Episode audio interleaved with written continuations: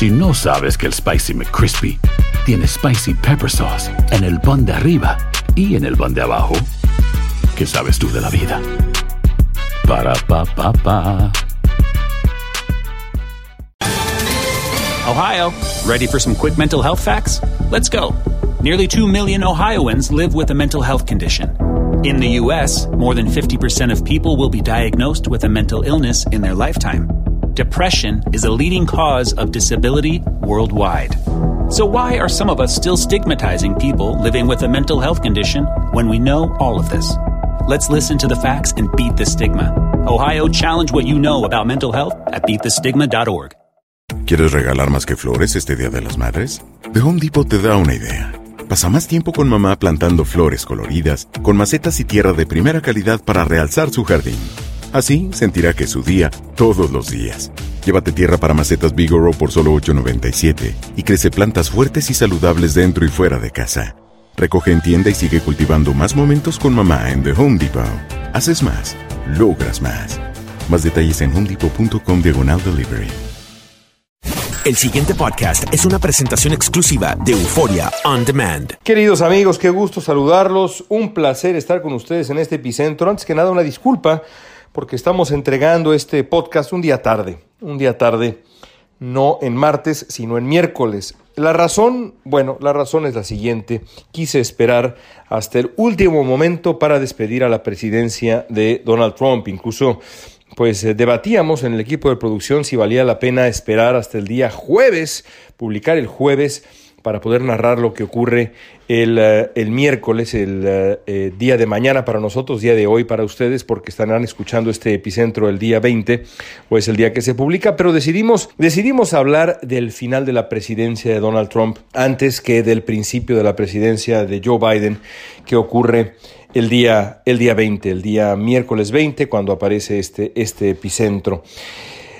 Para el mediodía del eh, miércoles 20 de enero, la presidencia de Donald Trump estará ya en la historia, estará ya en el pasado. Donald Trump habrá, primero que nada, roto con la conducta protocolaria, con la estatura que se espera de un presidente saliente y eh, no acompañará al presidente entrante en su investidura no estará Donald Trump en la toma de protesta de Joe Biden. No le dará la bienvenida a los Biden a la Casa Blanca. Esto, por supuesto, va en contra del comportamiento que se espera en una democracia como la estadounidense y contra lo que ha ocurrido en Estados Unidos desde hace mucho, pero mucho tiempo incluso en situaciones auténticamente incómodas, en donde, por ejemplo, el primer presidente Bush tuvo que pues entregarle las llaves de la Casa Blanca a su sucesor, al hombre que lo derrotó en una elección,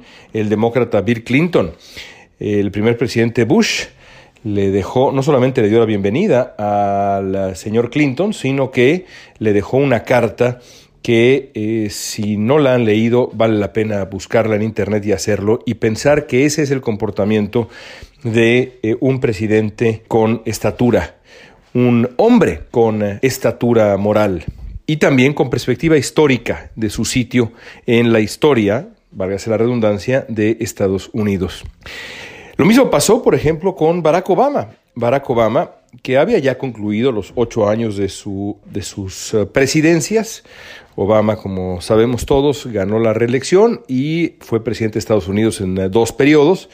Pero bueno, eh, Obama le dio la bienvenida a la Casa Blanca con también, de nuevo, cordialidad, elegancia, una conversación larga a Donald Trump. Y Donald Trump no era para Obama cualquier persona. Trump había incluso cuestionado abiertamente, antes de siquiera lanzarse a la política, formalmente hablando, el eh, lugar de nacimiento de Obama, es decir, había cuestionado si Obama era en realidad estadounidense. Eh, Trump fue quizá la voz más visible de ese movimiento que ahora, pues, digamos, se enmarca de lleno en eh, toda esta dinámica de la conspiración y la posverdad que fue el movimiento verderista, como se le conoce, que ponía y puso en duda el lugar de nacimiento de Barack Obama, sin ninguna evidencia de ninguna índole. Bueno, la figura de Donald Trump fue fundamental para que el movimiento verderista, nacimientista, digamos, eh, creciera.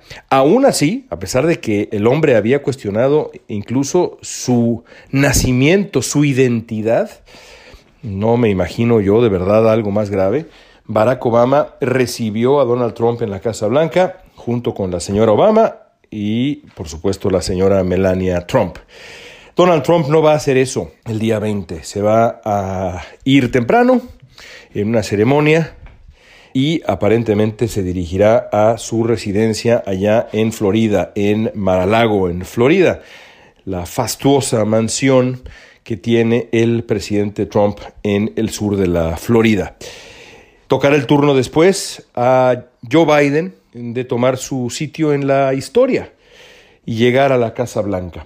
Biden que ha estado en la política cinco décadas y que ha tenido una larga trayectoria como senador primero, después como vicepresidente y ahora, contra todo pronóstico, porque dada su edad, lo cierto es que Biden, que había intentado dos veces antes ser presidente de Estados Unidos, había buscado la presidencia en dos ocasiones anteriores, siendo evidentemente más joven, pues parecía poco probable que regresara a esa la más complicada arena que es la arena electoral. Pero regresó y regresó en gran medida por un eh, sentido de responsabilidad con su país y un sentido de responsabilidad con la memoria de su hijo mayor, Bo Biden, que falleció de un brutal cáncer cerebral y que, pues, desde el recuerdo, de acuerdo con Biden, animó al hoy presidente de Estados Unidos, Joe Biden, a lanzarse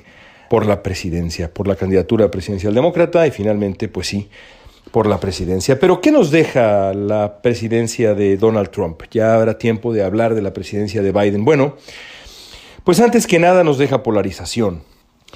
El día de hoy en Washington, el día miércoles, y debo hacer una pausa aquí para decir que hay una posibilidad que ustedes estén escuchando este podcast grabado en la víspera del día 20 y en... Uh, un sentido macabro, trágico incluso, estas palabras que estoy eh, grabando ahora resulten obsoletas porque hay una posibilidad de que mañana ocurran actos de verdad violentos y que todo lo que describimos ahora resulte en algún sentido obsoleto, porque ciertamente si el día de mañana, mañana día 20, hoy día 20 para ustedes que lo escuchan, ocurren actos violentos, pues de nuevo el tejido social en Estados Unidos, la textura misma de este país se podría ver afectada gravemente. Pero no podemos saber si algo así va a pasar,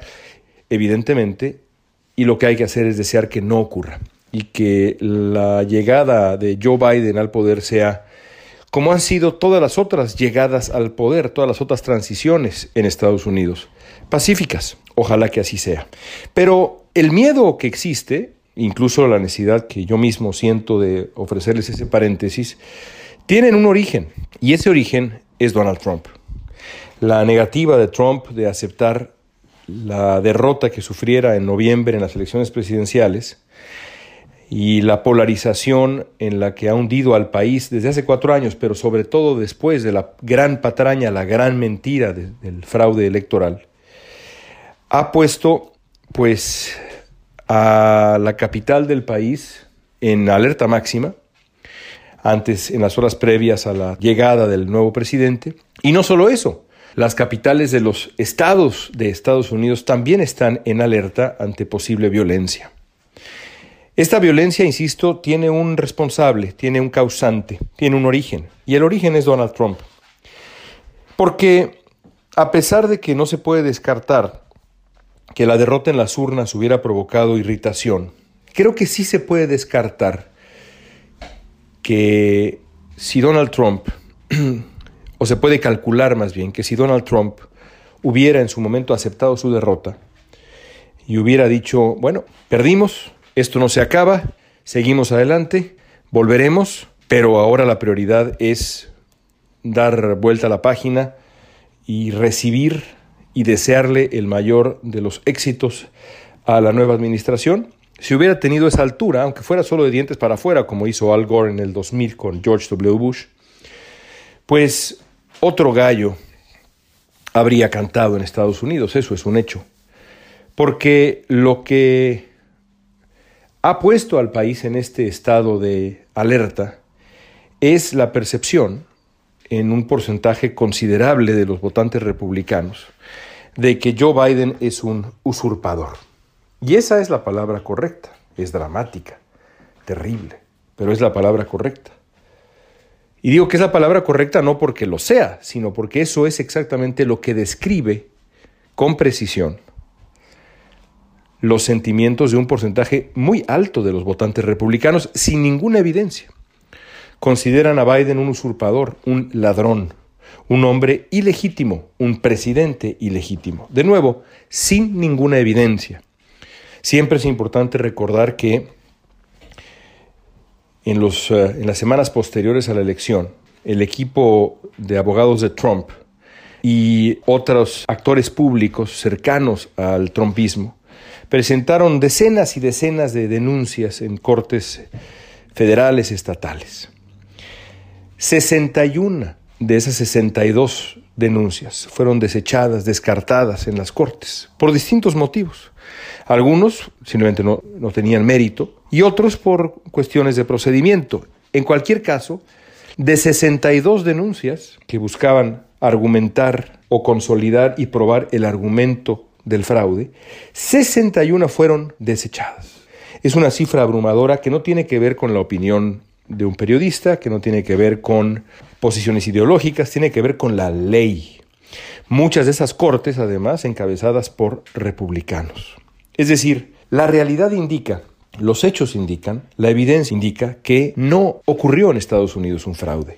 Aún así, Donald Trump ha insistido en la propagación de esta calumnia, de esta patraña, y lo que ha generado eso es una indignación injustificada en miles y miles de personas, quizá millones.